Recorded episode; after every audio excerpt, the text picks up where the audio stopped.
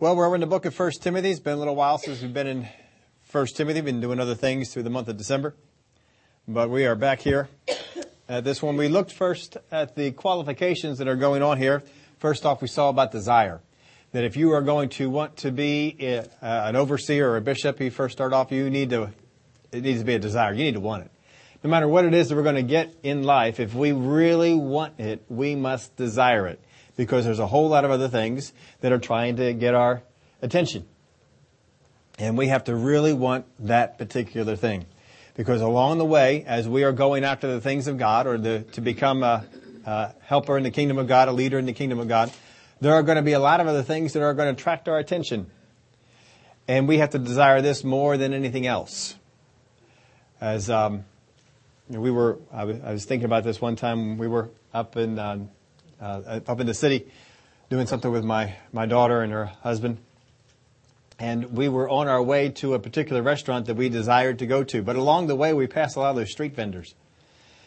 And it was in the middle of winter. It was not the best time to, to necessarily eat at a street vendor. But if you have been in the city and you've smelled some of the street vendors, oh man, it can change your desire. You can walk by one of those places that's doing the gyros, you know, with the lamb cooking out there and all of a sudden you may have desired pasta, but mm, now you're smelling something. See, you can be uh, you can be sidetracked. You have to make sure that you focus on that particular desire and that you go after that particular thing, and that you don't get distracted by all the other things that are coming up against you. If we want to be a leader in the kingdom of God, there are going to be a lot of other things that are going to come up that are going to try and attract our desires and to try and entice us to get us off the off the path. Things for ourselves things that, that help us out, but not things that help the kingdom of God out. So we looked at the qualifications of an overseer, and then we have the qualifications here of a deacon. And at the end here, we'll compare some of the qualifications that were left off of this list. Some of them are the same, but some of them are left off. In 1 Timothy 3 and verse 8, oh, I didn't put any of the scriptures in there. That's what I didn't do before I came on over. I'll have to read them off of the, off of the screen. Likewise, deacons must be reverent, not double-tongued, not given to much wine, and not greedy for money.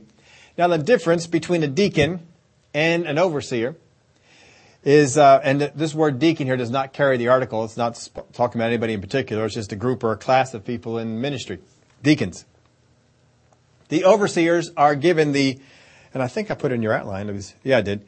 Uh, as, as the bishops or overseers were charged with the spiritual oversight, these were commissioned with the temporal or the physical welfare of the people. So the bishops or overseers are spiritual oversight of the people, whereas the deacons are the temporal things or the physical welfare of the people. That's what they were to, to look. So there's two groups, there's two areas of responsibilities that, that, that you were supposed to do. And God is first off, with the deacons, there's not as many qualifications for them which means more people can be deacons than can be overseers. Not as many qualifications, not as many things you have to do. So he's first off putting people into the testing ground of taking care of the temporal needs. I didn't move this up yet. Could be having you some issues. There we go. Is that coming over a little bit better? Amazing when it happens when you put stuff in the right place. So you're tested in this in the, in the area of deacon. You kind of move into the area of deacon first and let's see how you do with handling these things. And some people, that's really what their calling is and that's where they're going to be at, taking care of the temporal, the physical things. But other people were called into something different. And that was maybe, it may have been a spot where they stopped over to prove themselves and, and then God says, all right, we're going to move on. Remember Jesus says to the, to uh, the disciples, if we can't trust you with the, with, with, uh, mammon, how can we trust you with the really important things, the really valuable things? If you can't be trusted with money, temporal things, how can you be trusted with that which is valuable? And so that, that's where we're seeing the difference in here. So it says, likewise, deacons must be reverent. The word reverent there means those inviting reverence. There are some people who just don't ever know what it is to be reverent. They walk into a situation and they don't mind calling attention to themselves. They walk, they walk into a situation, they're loud, they can be uh, drawing. Remember that long time ago we did a skit and Keith came in over here and he was loud and, and rude and, and drew attention to himself. And he did such a good job of it. We had one person who was so pulled into it that she turned around in the middle of the service and rebuked him. and we knew we, we knew we were doing a good job with it then. But there's some people that will do that, and they're just very they don't know the reverence part. If you're going to be a deacon, if you're going to be someone who's going to be entrusted with some things, you need to know what reverence is. When you walk into the sanctuary, you walk into the presence of God. You don't just uh, draw attention to yourself. You see what's going on, and how is it that I can fit in and be reverent in this. You are inviting to reverence. You know how to, to handle that.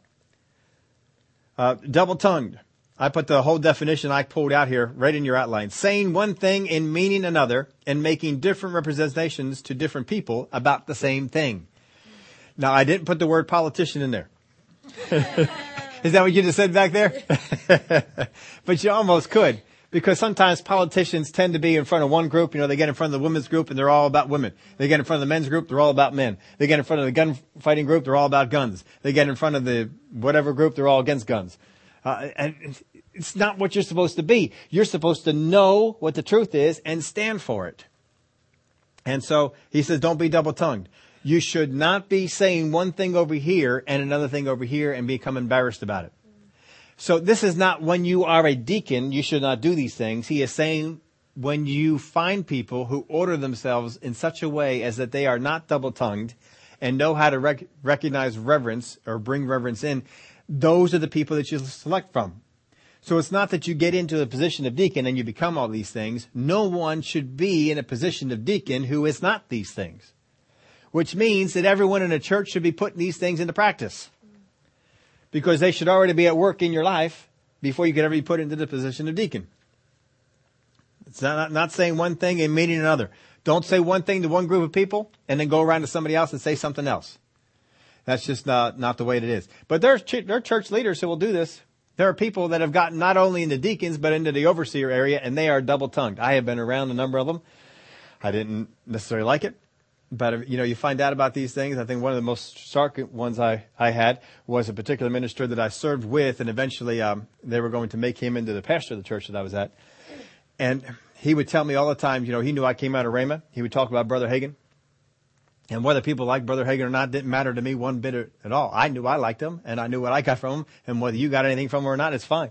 It, it didn't bother me. But for some reason, he thought in order to get my approval, I think that he had to have a um, affection for Brother Hagin. And so when we have conversations, he would talk to me about how much he liked Brother Hagin and how much he respected him and so forth. And, and, uh, there's one time I was getting ready to leave the church. I was just putting some things in, in, in order. And I went to knock on the door of his office. He had already moved into the pastor's office or was in the pastor's office for something, talking to, um, somebody else. And as I was getting ready to knock on the door, I heard Brother Hagin's name mentioned. And so I just stopped knock, getting ready to knock. I just kind of held my hand there and I listened. And he, his words were, I think that Brother Hagin is the biggest heretic who ever came into the church. Now, see, that's someone who's double tongued. He was one thing to me and one thing to, to others. And that's not what you do. If you believe something, then you stand on it. And, and that's what you should, that's how you should conduct yourselves. It is a good way for all Christians to conduct themselves, to not say something in front of one group that you don't mean in front of another. If you uh, feel strong enough to be against something, then be against it no matter what group you're in front of. If you don't feel strong enough to be against something, then shut up. Don't say anything about it at all. You don't have to be vocally against everything. you may be against something, but you don't have to be vocal about it. Just be vocal about those things that you feel that you have the Word of God to stand on and something to, to do, and that you don't mind being in front of a group that uh, maybe believes in that particular thing, and well, you know that uh, that you don't. So don't be double tongued. These are things that he's saying that you, you should not do. Let me see if I need to read that.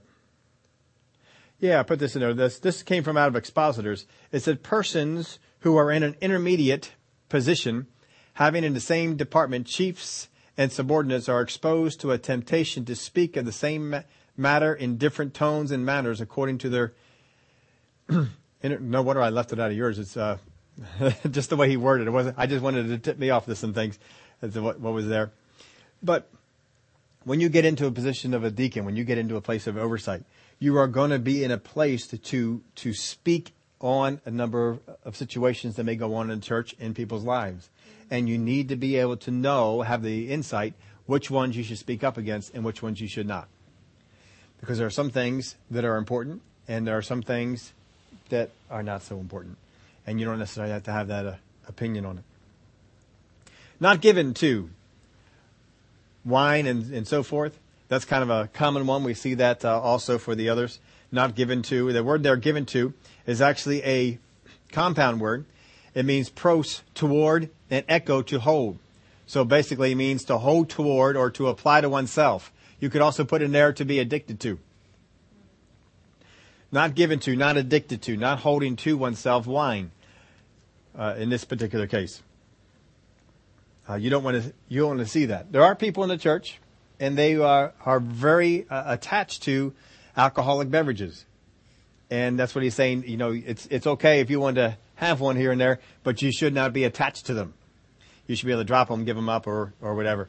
Now, what came out of that is that sometimes we we've thought that anybody in ministry they shouldn't drink at all, and um, if, if people want to do that as a in ministry, not drink at all, then that's something that they can certainly do. It's not necessarily Bible. It's not saying that anybody who partakes in alcoholic beverages is not fit for the kingdom of God. Now, they did not have hard liquor. They only had wine. I don't even think they had beer here at this, at this particular time. I've made my decision that I will stay away from all of it, mostly because I can't stand the stuff. It smells awful to me. I can't get it past my nose. I don't know how people get it past their lips. I just, I can't get near this thing. I told you the stories in restaurants. I get it if I spilled near beer, which wasn't even the full stuff. That's all they could sell out in Oklahoma was near beer. It's half the alcohol content of beer that you would buy around here. And if I spilled it on my hands, I could not work until my hands were washed. I could have my hands in dirt and be fine, but uh, not beer. How to how to wash it off? Can't can't stand the stuff on that. Sometimes I have to pick up beer cans out over here. People leave them. I have to immediately go and wash my hands. I cannot work and do anything with beer on my hands. I just it's just something. I, it, the smell drives me crazy. Don't like it. Oh man, I don't like this stuff. But that's a decision I made, but not necessarily on a spiritual grounds. So if you see somebody who's in ministry and maybe they partake of some wine or something like that, don't feel, oh, how dare they? That's not the, what it's talking about here. If uh, and some people would would like to do that. I know sometimes in the Italian households, you know, not drinking can be considered to be offensive. And there have been times I have tried to, you know, certain toasts and stuff like that to hold my nose and, oh man, I, anymore, I, I tried it a couple of times and kind of got to sit down and anymore. I just say, look, you're going to have to excuse me. It's just so they give me uh, what they call that that sparkling cider stuff. You know, it kind of looks like the same thing. Can fake some people out anyway. But that's uh, that's not so bad. But not not given to wine. He also says not greedy for money. Well, you're going to be in this area of ministry. You're going to be handling uh, natural things, temporal things, needs of people. And so he says you need to first off be able to handle money yourself and not be given to it, not be greedy for it. Uh, put this in your outline. When a man makes the acquisition of it rather than the glory of God, his prime objective. That's not a person who should be a deacon. That's not a person who should be moving up in the body of Christ to serve others. And a deacon is really in a place of just service. They're there to serve other people. he said, proved. Let's read that, that whole part there.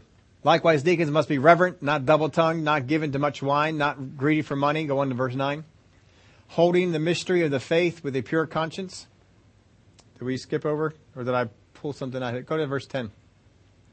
But let these also first be tested, and then let them serve as deacons, being found blameless. Now, the word tested or proved comes from this word, and it means to be put to the test for the purpose of approving, and having met the test, to be approved. It doesn't necessarily mean, nor does it exclude the fact that God may put a particular test in front, but life itself will test you with things, and God is simply going to say, let's see how you do. When you are tempted with money, when you are tempted with, the, with doing things in the area of money, uh, of uh, being inappropriate with it, let's see how you do. Because that's going to tell us whether you would handle the responsibilities in the, uh, in the area of a deacon, how, how well you would do that. So he says, prove to be put to the test for the purpose of approving.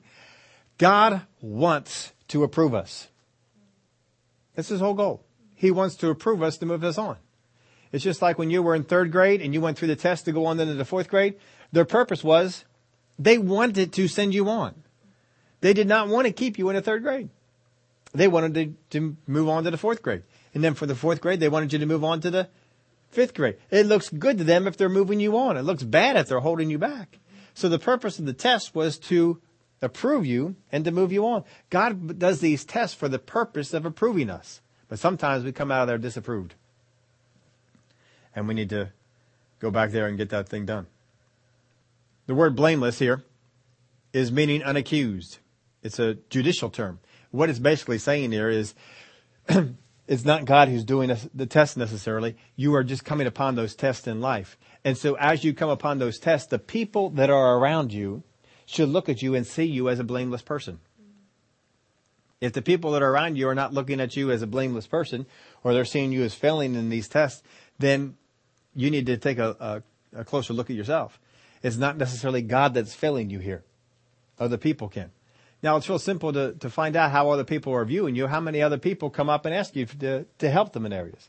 See, a lot of people think that a, a person in, in the area of a deacon at church, well, the people just meet in a closed dorm, closed door, and they vote on people, well, we'll help at this one, help at this one. No, what we're really looking for is that people in the church begin to go to certain ones for these areas, uh, and, and, we're just kind of, all right, yeah, we see the, the calling on that one, and you just kind of approve it.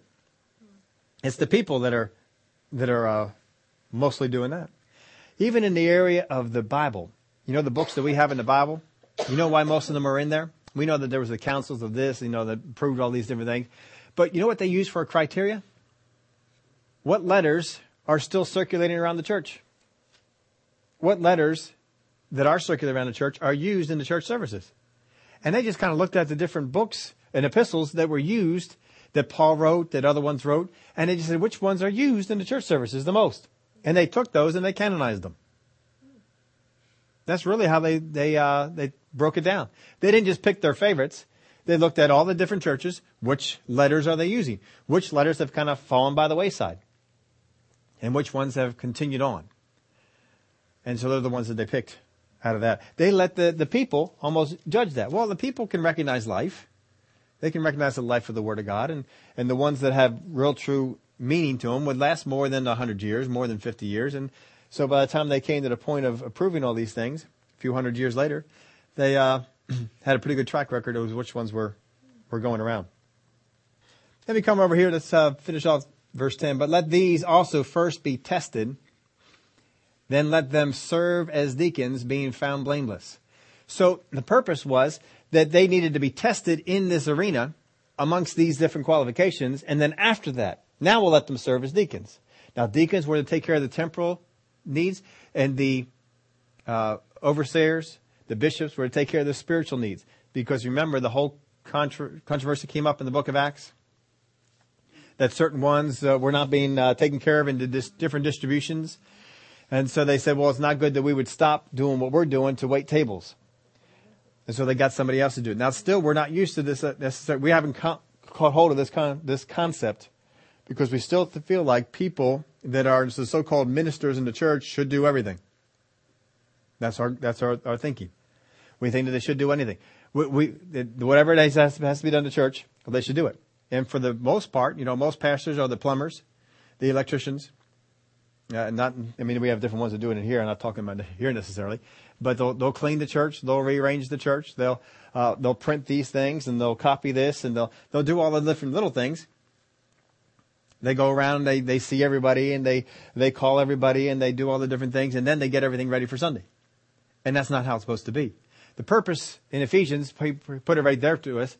The purpose of the fivefold ministry gift was to equip the church for the work of the ministry if you only have the fivefold ministry or the pastors, preachers, and, and prophets and whatever else doing all the work of the ministry, then no one else gets developed. That's not the goal. The goal is that the church does the ministry and the fivefold ministry was in there to equip the church to do the ministry. And so the deacons were those who were out there doing the ministry. Some of those would come out as and become deacons. And then probably even from the deacon group, you would have those come out who would uh, become the the elders and the overseers and the, the folks that would be entrusted with the spiritual needs of the church as well as the physical needs of the church. But this is what we need to do. We need to get specialized in these things and understand I have certain things that I do over here. Certain ones have the things that they do over here. And, and they're good at this and, and they're good at this. And, And we all have different functions in the body. Even in the example of the body, not everyone's supposed to be a hand, not everyone's supposed to be all parts of the body. We're all supposed to be different, different aspects of it. But then he comes over here to verse 11. And verse 11 is kind of fun the way it's translated. Likewise, their wives must be reverent, not slanderers, temperate, faithful in all things. So that must mean that the deacons are men. Right? Well, not exactly. Because the word there, we have a whole lot of words that were inserted that are not in the original text. The word there for wives comes from the word that means wife or woman, depending on the context. It is not referring to wives of deacons. It is actually referring to a second group of deacons because of the wording that is used. The wording that is used here, likewise, that word likewise actually introduces another group. So what you had, you had the first group, which is the overseers. You had the second group, which is the de- the the, the, the uh, men deacons, and then a third group, which is the women deacons. This is actually introducing a whole third group. That word likewise means we are introducing a third group here. Now I've got three reasons for this, and I wrote these out so we didn't, didn't uh, mess it up. The first, though, the, the word likewise is a translation of hosautos, which is used in introducing a second or third in a series. It is used when you are introducing a second or a third in a series. Here the series is church officials. There is no possessive pronoun in the Greek. This is the second reason, which would be needed if the women were to be the wives of the deacons. There would need to be a possessive pronoun because the woman needs to be a wife of someone and that word is not there. Third one, the four qualifications which follows correspond with appropriate variations to the first four required of the deacons as regards to demeanor, government of the tongue, use of wine, trustworthiness, and uh, and fourth, there is a section dealing wholly with church officials. Or this is a section dealing wholly with church officials, not their wives. It's dealing with officials. And so we had the first group, which is the overseers, the second group, which is the male deacons, third group, which is the female deacons. That's what it is talking about. So it's not talking about, what it says here, their wives, it's not them. Likewise, women is how it should be. Likewise, women must be reverent, not slanderers, temperate, faithful in all things. So we have men that are deacons, we have women that are deacons in the church. And that's what he's teaching about there. We also have Phoebe, who's uh, uh, thought to be a, one of the deacons as well. Romans 16 and verse 1. So it says here, don't be slanderers to throw over or across, slander, accuse, or defame. Now, men and women, we all have different tendencies. And, and women have certain tendencies that they can get off in, and men have certain tendencies that they can get off in. And so the qualifications here are really focusing around those tendencies that we as men or as women can get off on. And so it talks to the, uh, to men about some of the things that they can get off of, they can get sidetracked on more. Make sure, men, you have a propensity to this. Stay out of that. It's not okay for you as a deacon. Don't do it. Women, you may have a tendency to go after this. Uh, uh, our fallen natures have a tendency to go after it. But he says, don't do it. Stay out of that. You need to be on guard and to keep these things out of your behavior. So he says, first off, slanderers. Uh, to throw over or across, slander, accuse, or defame. The word is diabolos. Anybody know what word comes from that? devil. you get the word devil. So he's talking about a devil woman. No, not really. but slanderers. Uh, men can talk about other people. I understand that. But women are more prone to it men can do it.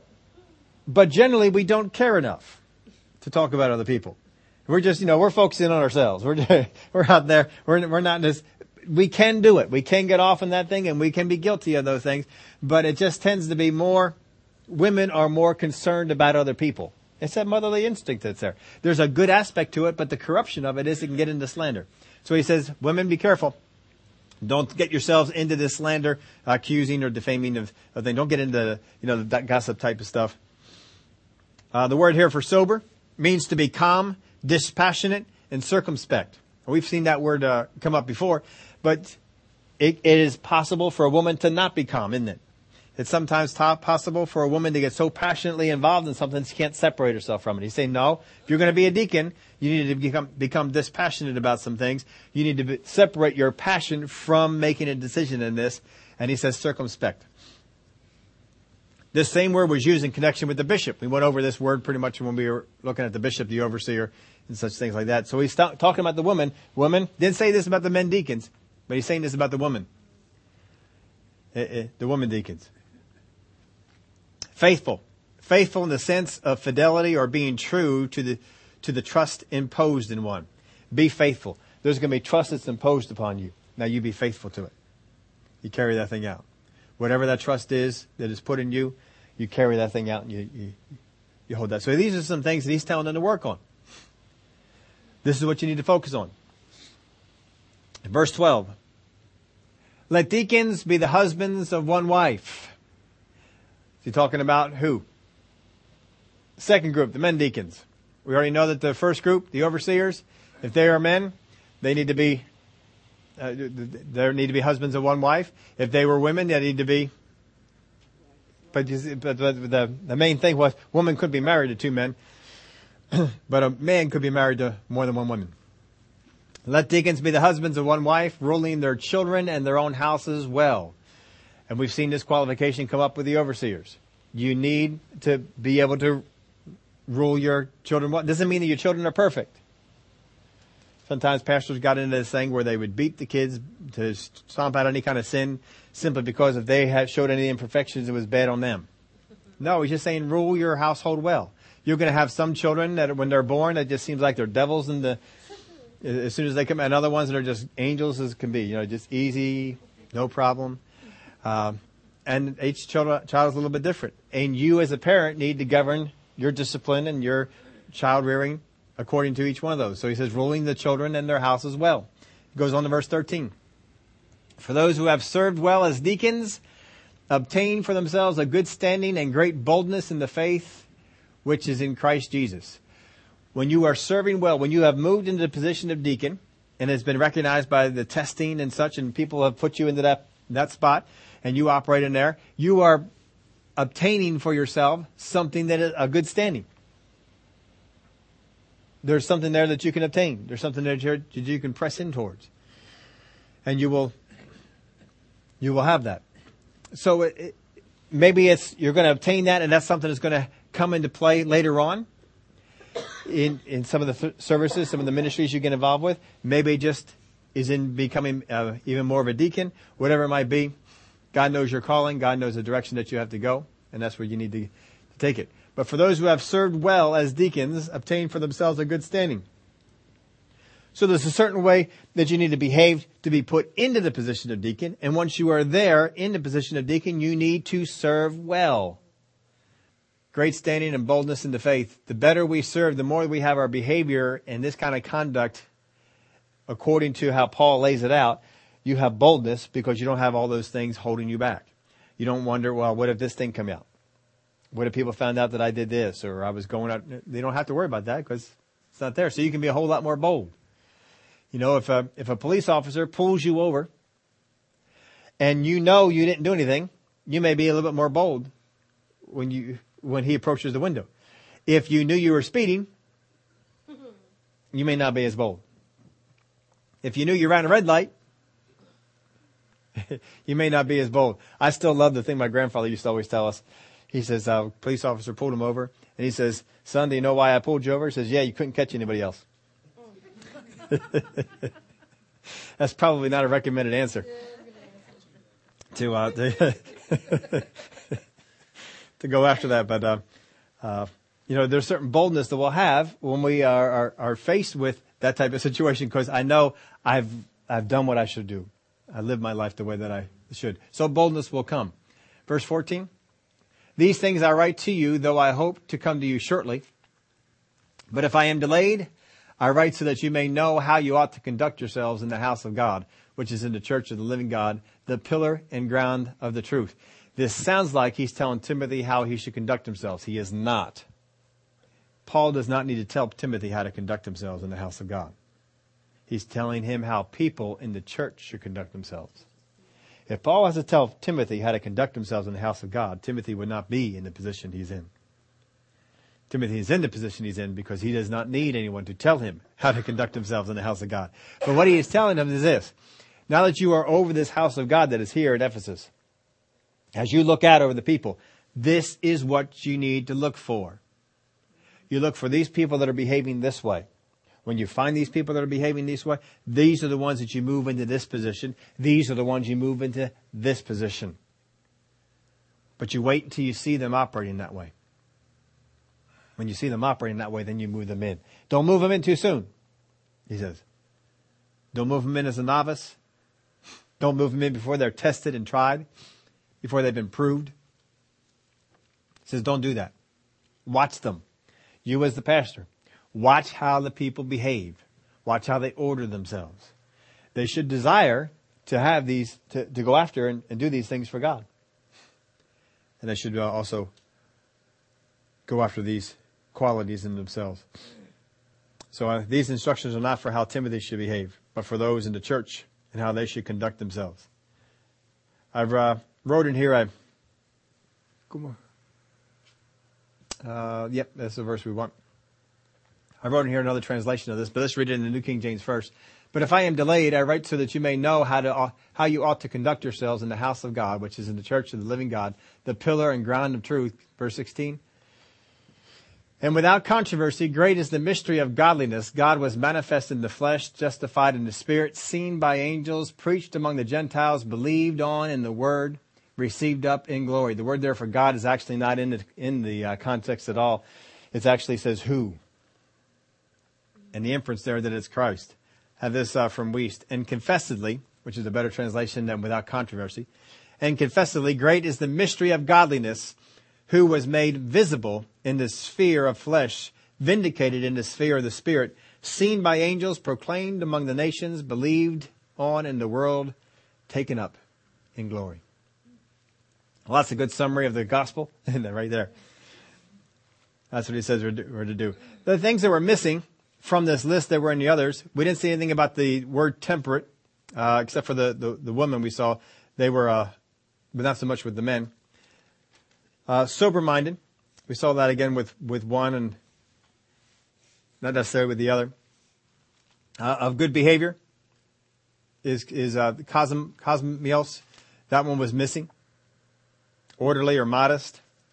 Uh, the word hospitable was not in this list. That seems to be something more for the ones that are given the spiritual oversight. Uh, able to teach is missing from the deacons, but that is one that is in the ones that are given the spiritual oversight. Not given to wine was put into both li- uh, those lists.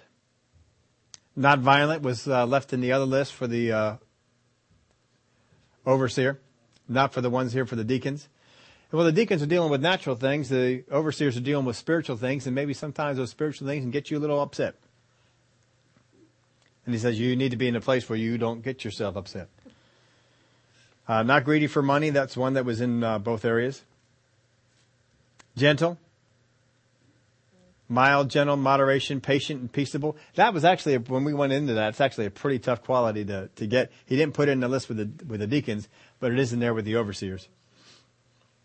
Not quarrelsome, one given to fighting. I would have thought that one might have made its way into the deacons list, but, uh, that, uh, that didn't seem to make it in. So there's some things that were left off and some things that were, uh, in there as, as repeated. But what we're seeing here is that there are two areas of ministry in the church underneath of Timothy. One dealt with the oversight of the spiritual condition, and one dealt with the oversight of the physicals, the, the, the things that dealt with their temporal, physical realm. And we had one group that focused on that, and another group that focused on the spiritual.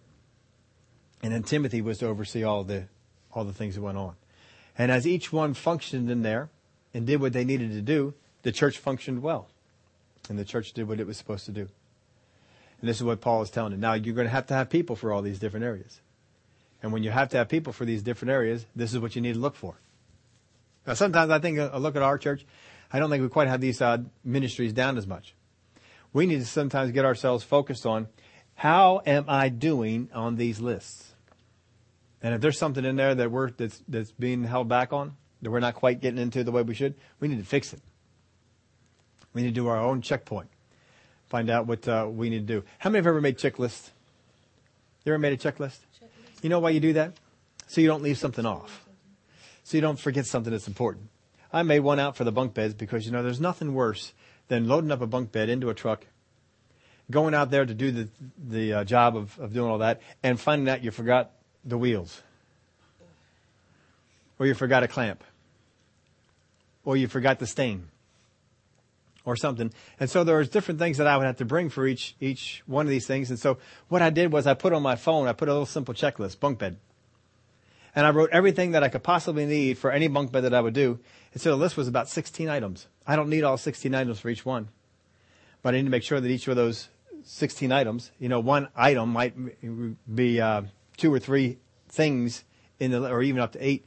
But I just need to check for them. Do you have the rails? Do you have the sides? Do you have the bolts? Do you have the wheels? Do you have the bunkie boards? Do you have the clamps?